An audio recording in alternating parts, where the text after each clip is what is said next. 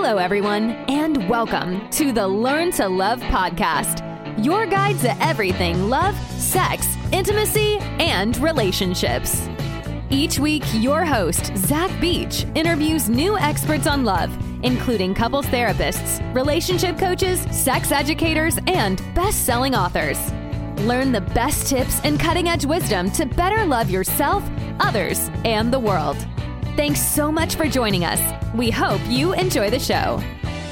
Welcome to the Learn to Love podcast, everyone. I am your host, Zach Beach, and I'm here with the incredible Linda Kay Klein. Hi, Linda, and welcome to the show. Hello, thank you for having me. Today, we are going to talk about breaking free from silence and shame. And for those that don't know, Linda Kay Klein is the founder and president of the nonprofit Break Free Together and a personal coach dedicated to helping people release shame and claim their whole selves. This work was born out of her 15 years of research on religious trauma around sex and gender, documented in her award winning book, Pure Inside the Evangelical Movement That Shamed a Generation of Young Women and How I Broke Free. Linda's work has been featured by hundreds of outlets and venues, including CBS, NBC, NPR, the TEDx Stage, and the Apollos Women of the World Festival. She holds an interdisciplinary master's degree in gender studies, religious studies, oral history, nonfiction writing, and art as social change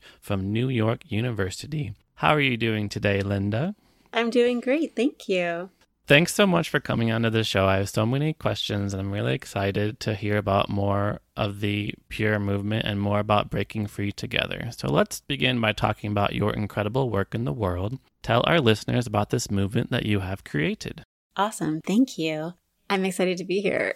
Well, I would say that the movement that I have been a part of co creating with a bunch of other folks was really born out of my personal experience, which, as it turns out, is the personal experience of many, many, many people around the country and around the world. I was raised in the Evangelical Christian Church um, in the Midwest. That is a community that represents about 25% of our country. And I actually joined evangelicalism at the very beginning of what I now know was the purity movement. So this was a movement that was designed by the white American Evangelical Christian Church, building upon a foundation that was already well established in our country and globally of gender and sexual control to essentially shame young people about sexuality to such an extent that it would protect them. That was the idea, right? If we could create so much shame around their bodies, around their sexuality, around their gender, all of these types of things, then they will be non sexual, not just abstinent, but non sexual, no sexual thoughts or feelings or choices until they get married. And then one day they'll get married and everything will be perfect and their sexuality will explode, you know, like a bolt of lightning and everything will be beautiful. And they won't, therefore, be hmm. dealing with STIs and the AIDS crisis that was, you know, very much a topic of conversation at the moment, of course, um, in the early 1990s at the beginning of this movement. And teen pregnancy and all of these other things that there was a lot of fear around as a culture. So I was raised in this movement, unbeknownst to me, and um, grew up. For you, this was all just normal. It was just, yeah, just my understanding of how the world works, right? Like, we are supposed to be experiencing tremendous sexual shame and fear and anxiety. I'm supposed to feel horrible when I kiss my my high school boyfriend, right? I'm supposed to hate myself because I am not only endangering myself in that moment, but I'm endangering him and his eternal salvation because I, as a girl and a young woman, have been told that I hold the keys to all of our salvation. Because as a girl or a woman, I am the one who must maintain the purity of the entire community, not only by not doing anything sexual myself, but by not quote unquote inspiring any sexual thoughts or feelings or actions in others by, you know, flirting or wearing the wrong thing or what have you. And I just thought that that was normal. and that, you know, those doses of anxiety and fear were actually good for me. And then I remember, you know, starting to get older and the intensification of those feelings became more and more unbearable. You know, particularly as I started to become a more whole person and it became clear that I just was sexual. I just was, right? If not in what I was doing, in how people perceived me, right? You know, and I also was a kind of version of human that didn't fit in that tidy woman box that I was supposed to fit into in that community. And it became more and more uncomfortable and unbearable to hate myself because the hate grew stronger as my selfhood grew stronger and in opposition to what I was supposed to be. And I ended up leaving evangelicalism in my early 20s. And when I did, I thought that now I wouldn't experience the sexual shame and fear and anxiety that I had always experienced. That now I would suddenly be free to make my own choices and be who I was without judgment or shaming. But what I realized is that I had actually so internalized the judgment and the shaming that it lived inside of me and that now, even if I separated myself from others who were shaming me, I was shaming myself. And that became such a life debilitating experience for me that I found myself unable to have healthy relationships, both with myself and with others, particularly romantic partners, and unable to just be, right? Just be at the end of the day who I was. And it really wasn't until in my mid 20s I started to reach out to my girlfriends who had grown up with me in my church and tell them what I was experiencing. And then heard them tell me such similar stories from their own lives that I began to piece together that there might have been something bigger that happened to me, that happened to us. And that was the beginning of what became 15 years of interviews with people who were raised in evangelical churches around the country about the ways in which this purity movement that I began to discover had actually impacted us as we became adults and started to try to function in the world. And over time, that became the story of that 15 years of healing through the connection to other people who were also healing became my book. And then my book became a nonprofit and became coaching because I started to have more and more people come to me as increasingly we were all having this kind of wake up. Like, wait a minute. Not everyone hates themselves. Not everyone looks at themselves in the mirror and sees that they have a curvy body and goes, Oh, you're a horrible person. Look at you with your curves, you terrible temptation, right? So there's been a lot of incredible energy as people have been realizing that we were part of something and becoming now part of something new, something that we're creating. A movement toward recovery, a movement toward healing, a movement toward trusting and loving ourselves. Wow.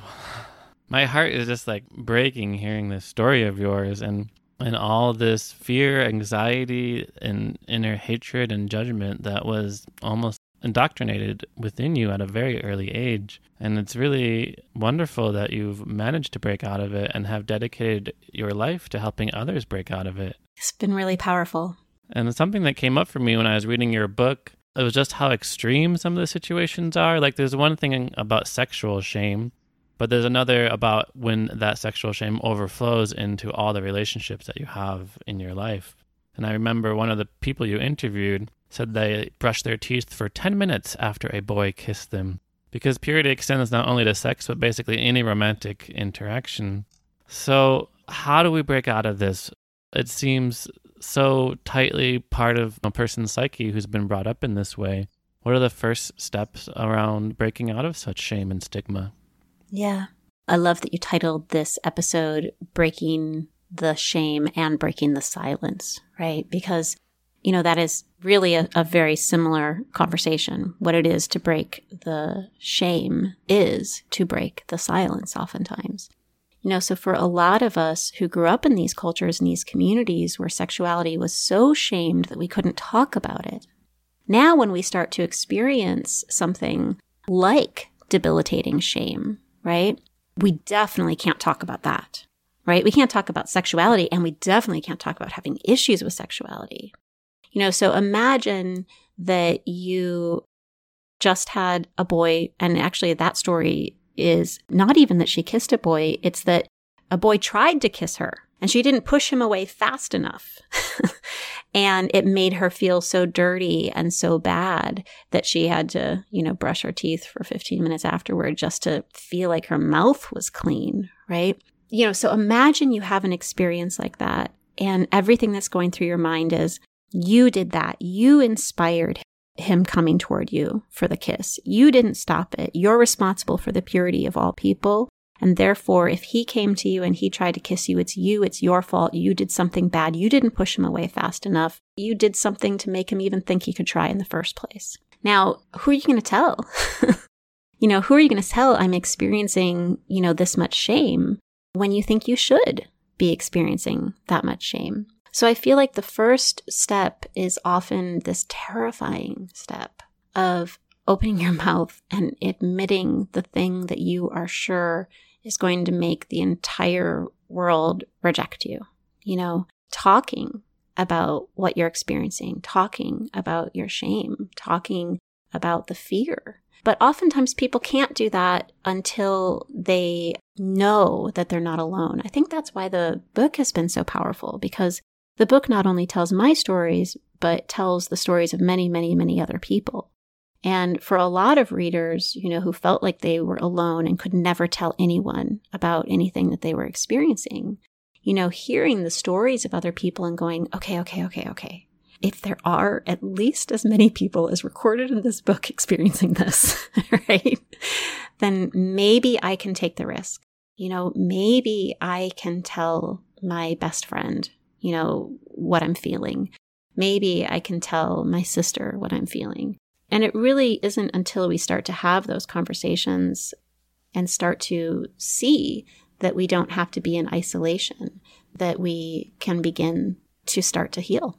Yeah, 15 years of interviews, so many voices beginning to break free from the silence. And in the publishing of the book, it encourages others who think that they're alone to realize that they're not. And I'm wondering on this path that you've taken, what kind of resistance have you experienced from those in the evangelical community? I'm wondering what kind of an uphill battle it has been for you. You know, I've had even just sex educators who aren't in the world of, of evangelical Christianity tell me about the hate mail that they receive, you know, every day just because they want women to buy vibrators, for example. so uh, yeah, I'm wondering in this uphill battle is what kind of experiences you have had pushing against you. Yeah. Can I ask you a quick question? Are they sex educators in general, or are they the people that you're thinking of specifically? Are they women or non-binary yeah. folks? Or yeah, yeah, mostly women. Yeah. Mm-hmm.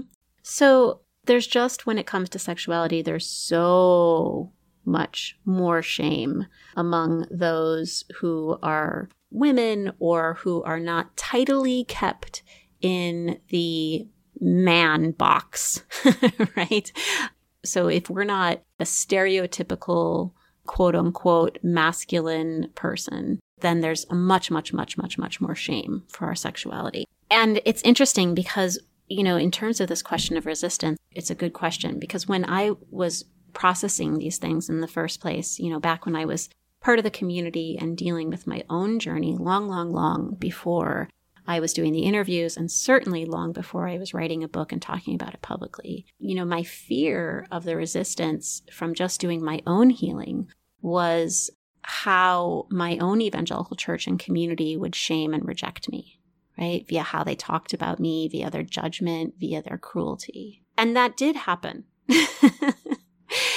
and I survived. And that is what allowed me to get to the next step of building community and finding that I wasn't alone. When the book was going to come out, I found that I was experiencing a fear of resistance that felt so familiar. So I had gotten over my fear of how my own personal community was going to shame and reject me because I had experienced it and because I'd survived.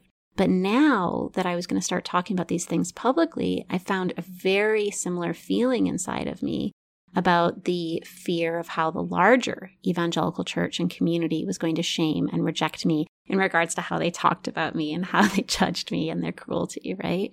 And it's true. You're right. Those in that community who stand up um, have gotten some horrific threats from people that I've heard about, but also women who speak up about controversial issues in general, whether they're in conservative religious communities or not. And especially if they're going to talk about sexuality, and especially if they're going to talk about sexuality in the church, receive a lot of resistance. You know, I have I have friends who I remember before the book would tell me stories about certainly lots of hateful messages, but also death threats and rape threats where people would say, I know your address, and they'd list their address. Bomb threats where people would literally call in a bomb threat to their home. Just horrific things. And so I just remember a tremendous amount of fear before the book came out and taking a course to protect my computer and, you know, wiping my, the internet of my address and all of these things.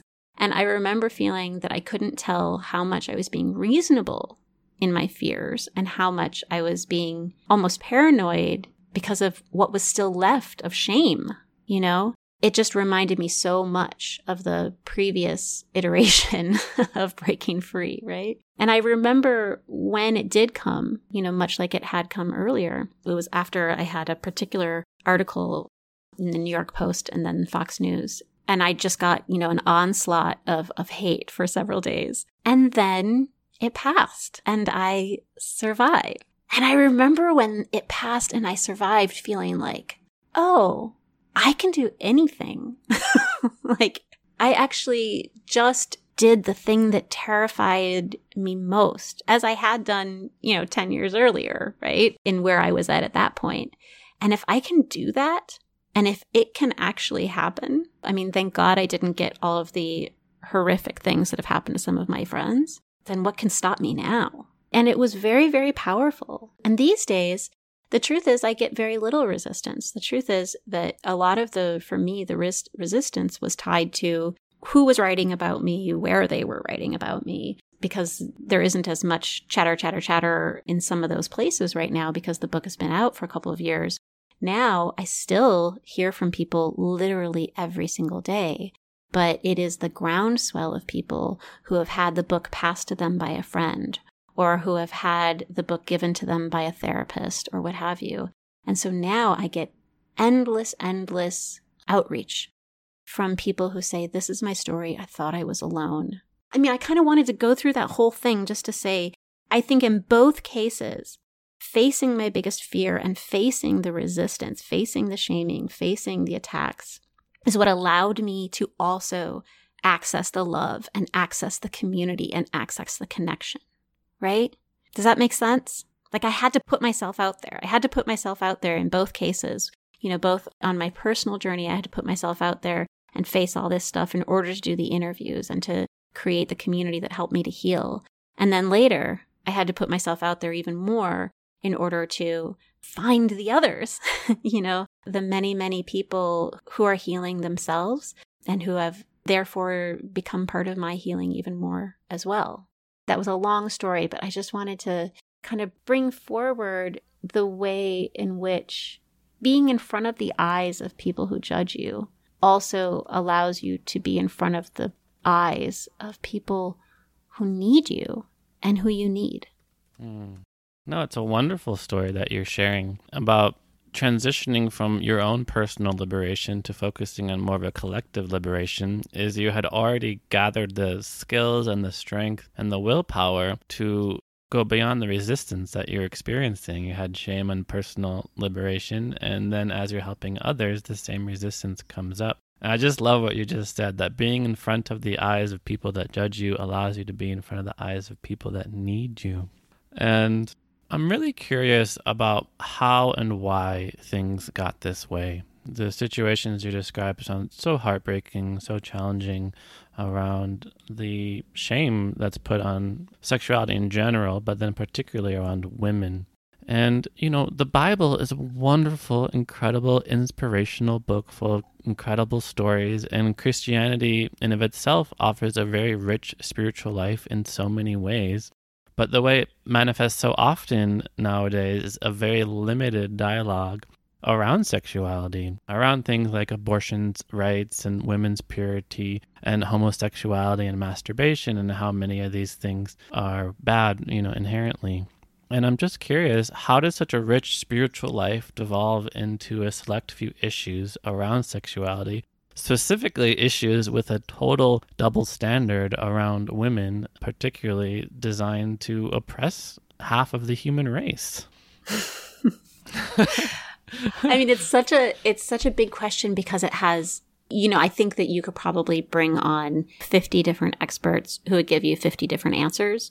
And the reason that is the case is because there have been many moments throughout history that have made this possible and many thinkers who have made this possible. Some of the earliest things that people point to are in the early, early days of Christianity. A lot of the early Christian thinkers were highly influenced by Greco Roman culture. And thinkers like Aristotle and Plato were talking about the mind body separation, and specifically the mind being better than the body.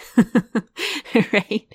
You know, so that is really baked into Christianity in a way that it was less baked into Judaism, from which Christianity, you know, emerged. So that's one point that people, you know, often point to really just at the very, very, very earliest days of Christianity. But there have been many, many other points over Christianity, each with their own story, that ultimately come down to the reality that we live in a broken world, a world of deep, deep injustice and a world of power and control. And that religion oftentimes I feel like walks a very careful line or more often doesn't walk that line, sort of errors on one side or the other of that line. And on one side is, I think, true spiritual revolution or a revelation and revolution.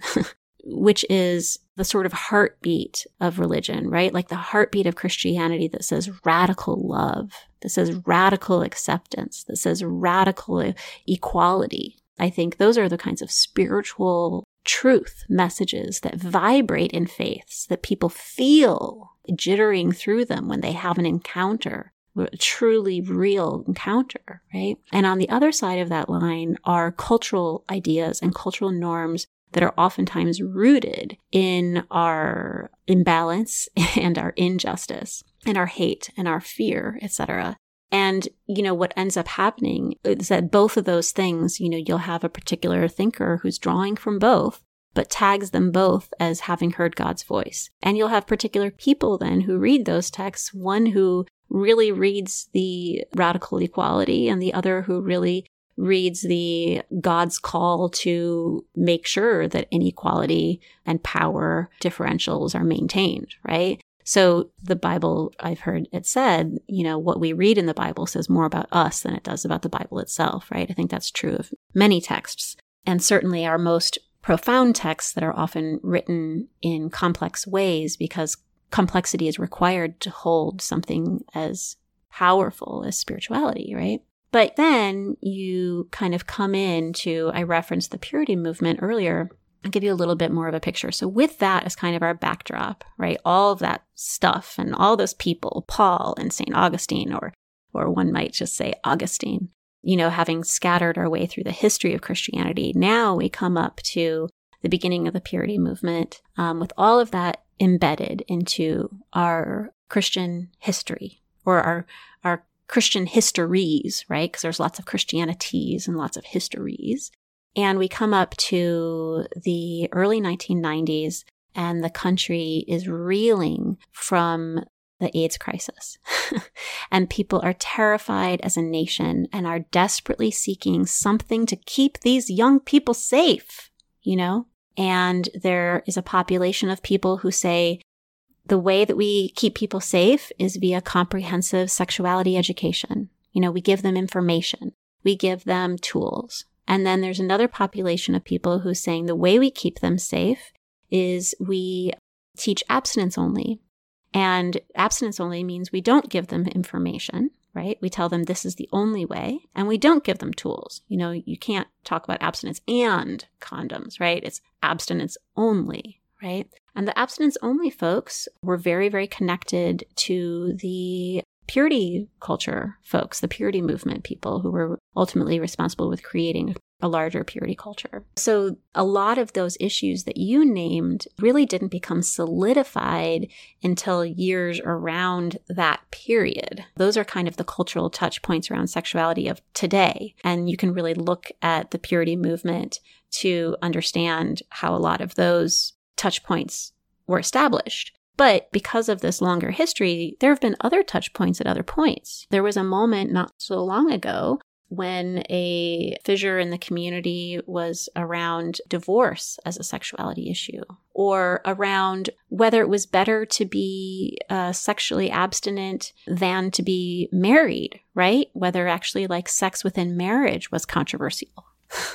because, mm. you know, true Christianity, a good Christian would be abstinent. So there have been other moments in history. So I'm sorry it's such a long answer, but but it is it is so very very complex, you know, that leads us to the moment of the establishment of the purity movement. I really appreciate the comprehensiveness of your answer and there's there's so many lovely ideas I, I want to get into if we only had more time. So one of the things you mentioned is we live in a in a broken world, a world of deep, deep injustice, a world of power and control. And I think that's really important in recognizing that there's still much work to be done, just in the world of women's liberation, but also in the world of just equality and dignity for all. And I also like what you said that what we read in the Bible says a lot more about us than it does about the Bible itself. And often the way that Christianity manifests in the world is more reflective of the culture, you know, at that period of time. But the one idea I really wanted to continue is what you said about the heartbeat of Christianity, which is radical love, radical acceptance and radical equality. Because one of the main things we all know from the Bible is to love thy neighbor and to love others. And I'm thinking about all the quite opposite of love that you experienced when you were growing up. And also just a lot of the hate that we do see from people who do follow the Bible and do call themselves Christians, and how we do bring more love and how we do encourage people to see their faith as loving and accepting of all peoples, including immigrants, including gay and lesbian and LGBTQ plus community. How do we encourage more radical love, acceptance, and equality? Yeah. I mean, there are some people who, for whom theology is very important, who I think find it very, very meaningful to find theological thinkers who can point to other ways to read the Bible, or point to sections of the Bible that many of us who grew up in the types of community I did were guided not to see. So that's where I think some of the womanist theology and other sort of liberation theology and so on and so forth can be really, really helpful for people. But that having been said, I don't think that that is everyone. I don't think that everyone needs just a better theological argument.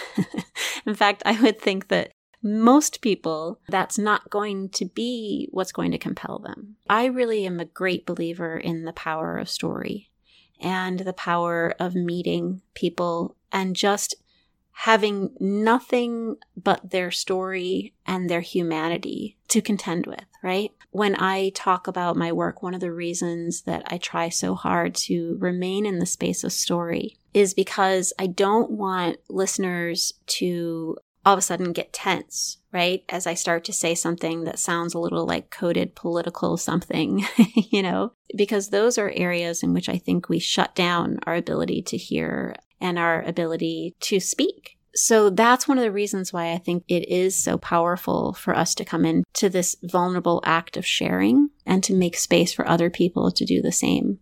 With Break Free Together, with my nonprofit, one of the things that I'm trying to do is create a curriculum where people can actually bring small purity culture story exchanges to their immediate community. So host four to five friends in your home, or if we're still in the midst of the pandemic, you know, maybe over Zoom, but it's the people who are close to you, right? And teach people how to create a sacred, yet in many cases secular space where people can take the risk and demonstrate the bravery to hold space for other people and to bring themselves to that space.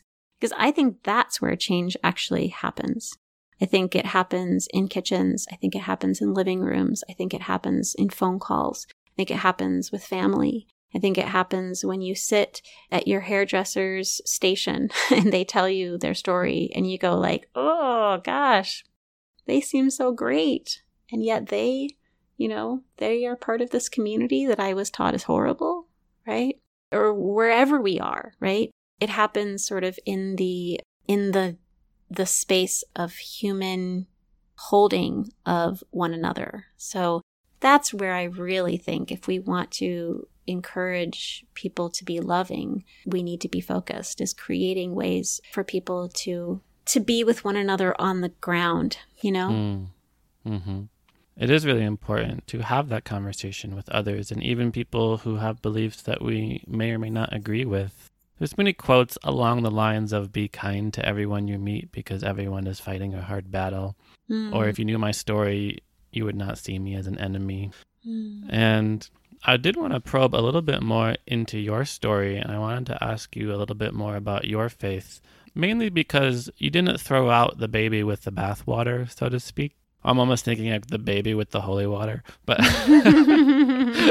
but there are many people who were brought up in some level of Christianity and they rejected the church altogether because they didn't see it in line with the social movement at the time. Uh, there are many gay and lesbians who had too much shame and they just felt the thing that they needed to do was reject the church altogether. But you still are strong in your faith and you still talk about loving God. And I'm wondering how did you tease apart the ideas that you didn't agree with along purity movement, along sexual repression of women, to remain strong in, in your faith? Mm. It's interesting. I don't know that my faith in God or the great unknowable unknown, as I sometimes describe God, right, was ever shaken. I remember when my faith in the God that I was taught to see was shaken. I remember when I lost that. You know, I, I once heard someone say, I didn't lose my faith, I lost your faith, and I found my own. I'm paraphrasing there, but that's really what it was. I realized that in the moment that I thought that I was losing my faith, and I shook off so much of what I had been taught and was sure that that meant I had lost my faith. And then still felt God. I remember realizing that there was a difference between what I had been taught and a deeper layer of faith that existed beneath that, right? I had been taught these are the things that you're allowed to have faith in. This is what it has to look like. And when that disappeared, I thought that was everything. And then there was another something else, something that was harder to name, something that was harder to explain, but something that was omnipresent and that was, I think, when I realized that I, I still had faith and I just had lost faith in the church or in a whole lot of things, but not, but not in God, right? I very much appreciate you bringing in the great mystery you know, often spiritual teachings are described as like a finger pointing at the moon, and so many people get caught up on the finger, they forget about the underlying reality that, of course, goes beyond language. So you still had faith, maybe had lost some faith in a, a lot of the things the church was saying, but not in God. And I wanted to ask you a little bit more about love, in particular, divine love. One of my favorite books is called Perfect Love, Imperfect Relationships by John Welwood. And I very much like this idea that, you know, as human beings, we are imperfect, or sometimes I say perfectly imperfect. But then we have this idea of divine love, what some people call unconditional love. And often the word God or the great unknowable unknown is often used as an example of what unconditional love can be. And we can set an aspiration for ourselves to hold that. So I'm really just curious what the divine love of God looks like to you.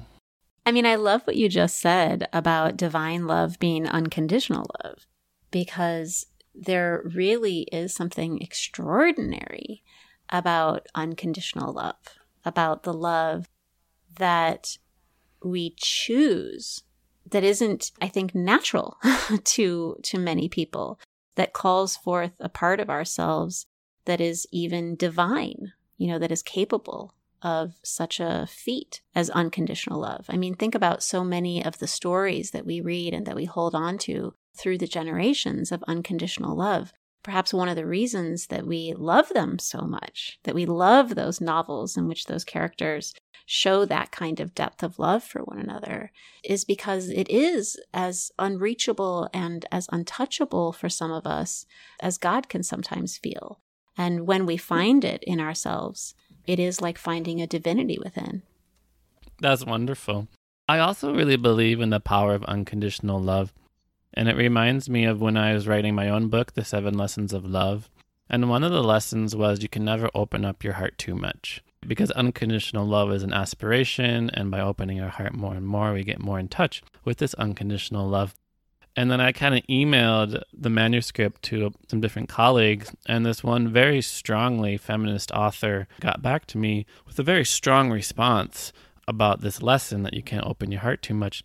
Because she said, for millennia, women have been sacrificing themselves and who they are in order to appease their man and and, the husband. And oftentimes unconditional love can be very one-sided where it's expected of of the woman who bows down backwards and sacrifices her livelihood and is expected to quit her job in order to have babies uh, in the marriage. And the man is expected to keep his job and be the breadwinner and i really thought man how am i going to rephrase this so to, to be more inclusive and I know you kind of see a lot of the same thing in the evangelical movement around a woman's role is to sacrifice herself. So how do you get past that? Yes, yes, yes, yes, yes. I was like I was miming snapping my fingers because I didn't want to to interrupt you, but like, you know what I'm saying? But um to answer that question, I want to go back to something that you said previously. We were you were talking about the sort of core tenets of Christianity and you said the kind of golden rule to love others as you love yourself. You know, one of the things that I think we have lost in that is the way in which power and privilege impact how we need to hold that rule. For some of us, it is very easy for us to love others more than we love ourselves.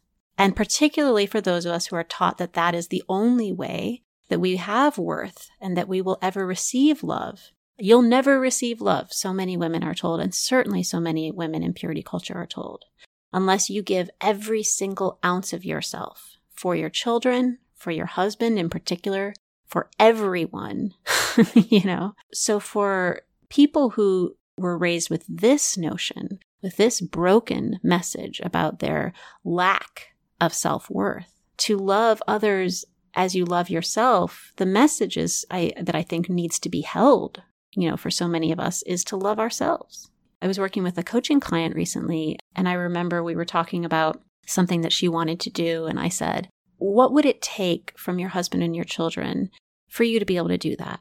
Okay, so maybe a half an hour a day that you would need to do that, right? And she, she had such struggle. It was so hard for her. She said, Well, maybe I can wake up super, super, super early in the morning before anyone's up and I'll do it then. and I said, No, no, no. The you know, the question is what would it take for them right? What what could they give up for you to have that? Oh gosh, it was so hard. And then I said, "Now, what have you given up for them to have those types of things?" And she said, "Well, my whole life, everything is shaped around them having the time and the space and everything else that they need." And I was like, mm hmm. now, meanwhile, for people who are taught in society that they deserve and therefore have that power and privilege, like men in many cases, the message is to love others as you love yourself sometimes, right? Because they were given a different message about what makes them worthy. You're only worthy if you are the most important one, if you are in control, if you do have power, right? That's what makes you worthy.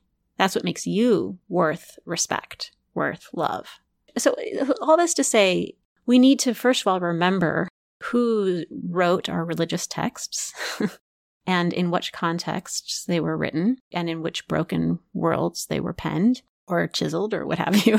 but also, you know, we need to remember the context of our own lives and what we were raised with and our stuff. And again, that's why, you know, spiritual texts are written in complex ways in parables and in stories because it isn't a one size fits all.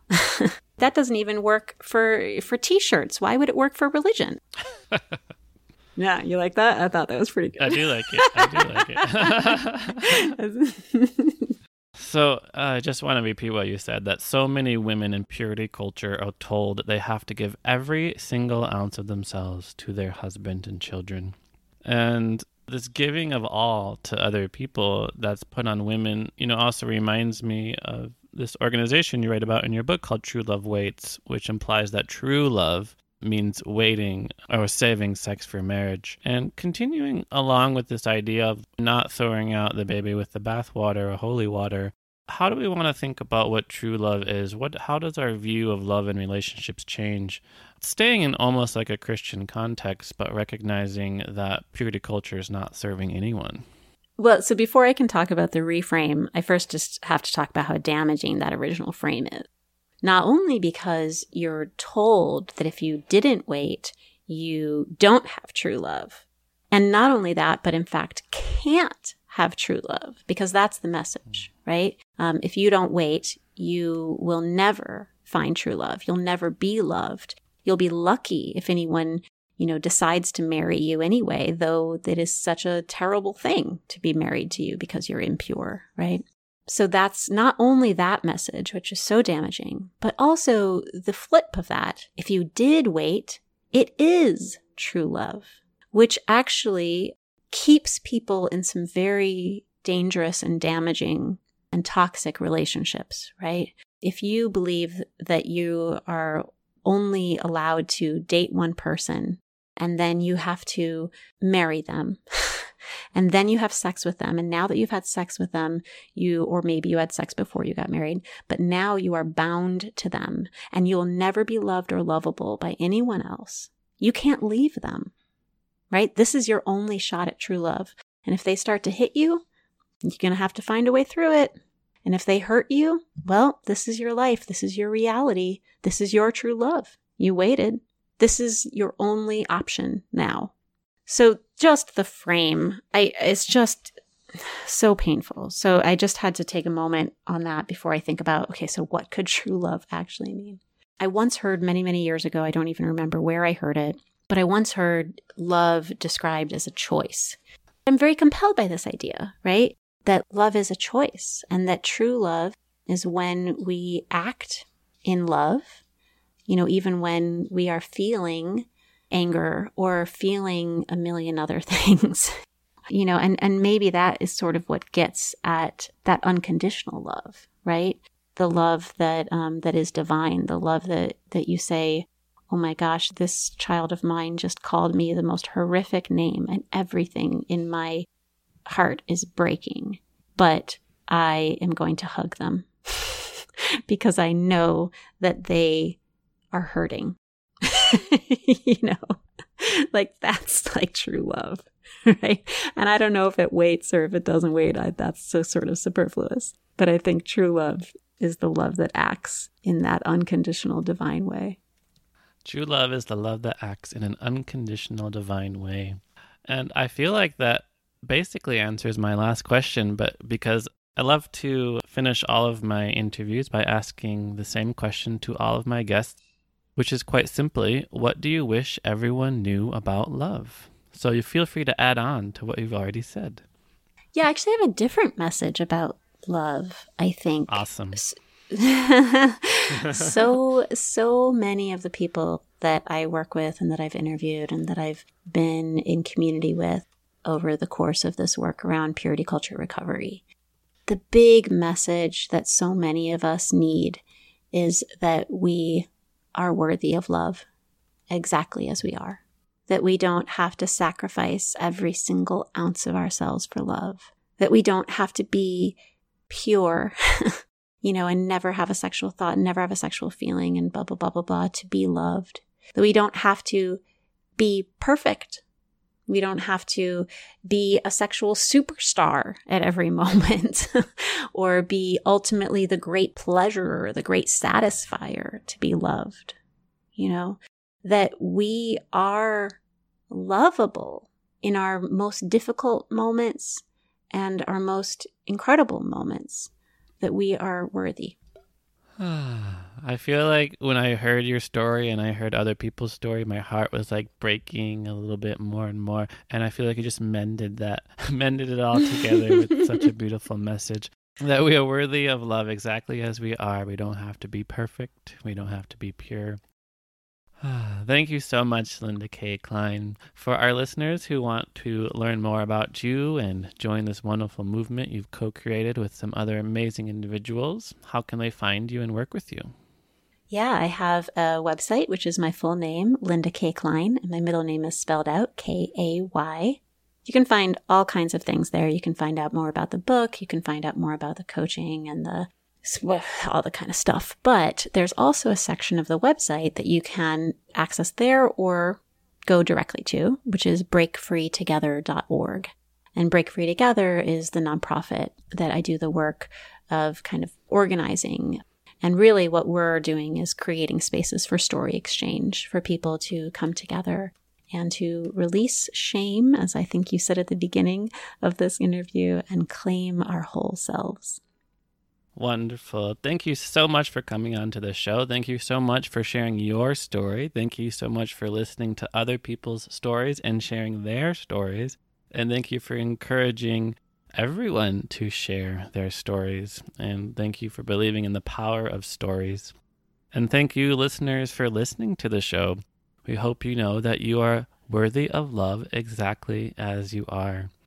And if you did grow up in a community that had a lot of shame and self hatred and blame and judgment around your sexual being, know that there's hope and know that you can break free of such a culture and be fully in your lovable divine self. And thanks again for listening. If you want to learn more about me, you can head to zachbeach.com and learn more about the show at theheartcenter.com. Thanks again, Linda.